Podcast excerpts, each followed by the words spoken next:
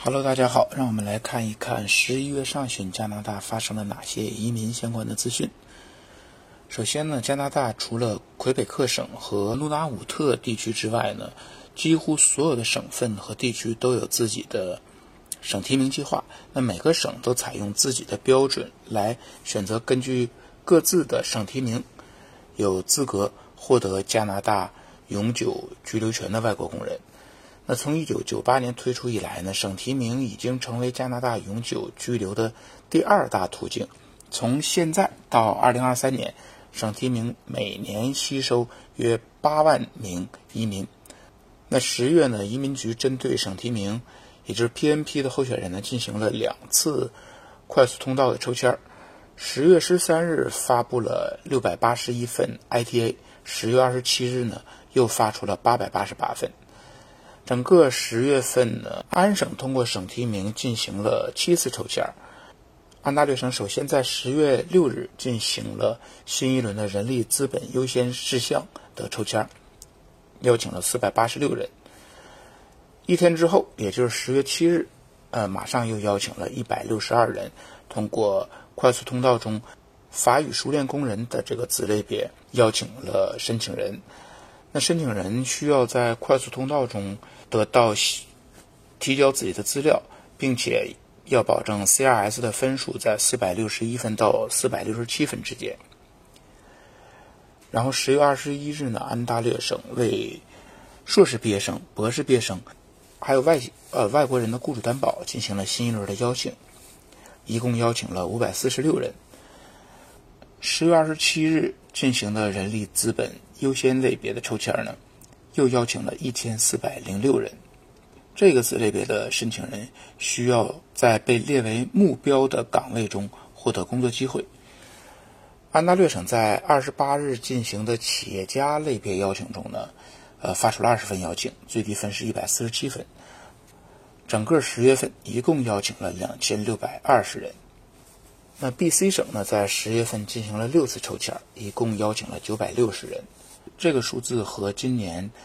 之前的九个月呢数量基本相当。阿，曼尼托巴省也在十月七日和十月二十一日两次抽签中共发出了八百八十五份邀请，其中一百七十九份发给了在快速通道中建立有档案的申请人，依旧是之前的三个子类别：熟练工人、国际教育类别和海外技术工人。阿尔伯塔省的快速通道。只进行了一轮抽签儿，在十月十二日共邀请了二百九十三人，呃，CRS 的最低分数为三百分。爱德华王子岛也在十月二十一日进行了一次较大规模的抽签儿，一共向二百零四人发出了邀请，其中有一百九十五人是通过快速通道和劳动类影响两个子类别发出的，有九份呢发给了最低分。为七十二分的商业类申请人。那今年到目前为止，爱德华王子岛进行了十次抽签，一共发出了一千五百四十一份邀请。这是关于十月份，呃，加拿大各省省提名状况的一个总结。那么十一月份上半月呢，在十一月二日，加拿大发布了一条信息，那宣布调整过度开放工作许可证。也就是 BOWP 的呃计划，那让这个计划呢更具有适应性。那根据九月份宣布的更改呢，现在可以申请这个过渡工作签证的时间不再有限制。那以前呢，只能在工作签证到期后的四个月以内进行申请。另外，如果申请人的状态已经过期，并且有资格恢复，或者申请人的签证。在加拿大处于一个呃被维护的状态，那么现在就可以呃符合申请过渡签证的一个条件。但根据旧的规则呢，如果工签过期，就不再有资格申请这个过渡工作签证。BOWP 呢还向以下几类人群开放，包括省提名的申请人，有如果已经收到提名信，并且在申请表上选择了开放工签。这就是其中的第一类人群。另外，农业食品试点项目的申请人，如果是在线提交申请，并且拿到了原则性批复函，哎，也可以申请 BOWP。第三类人呢，就是魁北克熟练工人这一类的申请人，如果申请文件通过了完整性检查后，也要将获得该资格。魁北克熟练工人和省提名申请人的过渡工签，一旦申请成功后，有效期为二十四个月，或者是直到他们的呃护照到期。这个呢，就是为了确保这些申请人有足够的时间在加拿大。呃，等待接下来的申请周期。那农业食品试点的申请人呢？呃，BOWP 的有效期为十二个月。当然，申请人的配偶并不会自动获得这一份过渡工签，是需要自己再单独申请配偶的开放工签。那过渡签证的持有人呢，不需要去申请劳动力市场影响评估，也就是 LIMIA。这是工作许可证持有者经常被要求申请的一份文件。那不要这个 LIMIA，就是因为这些申请人其实已经身在加拿大，呃，并且提供了经济效益，所以身在境外的人是不可以申请过渡签证的。当然，在入境口岸也没有这个权利。接下来，BC 省在十一月二日呢，邀请了七十七名科技类工作申请人，在这次抽签中抽到的。呃，申请人主要是来自熟练工人和国际毕业生两个子类别，那最低分数为七十五分。受邀人将有三十个工作日可以准备他们的具体申请文件。之后在十一月九日进行了两个省提名的抽签，一共三百四十人，其中二百八十七人呢是以六十九分到九十四分之间获得了省提名。另外一个有针对性的抽签是针对 NOC 零六二幺的批发和零售贸易经理，以及 NOC 零六三幺的餐厅和食品服务经理这两个类别的申请人，一共邀请了五十三人，最低分是一百零四分。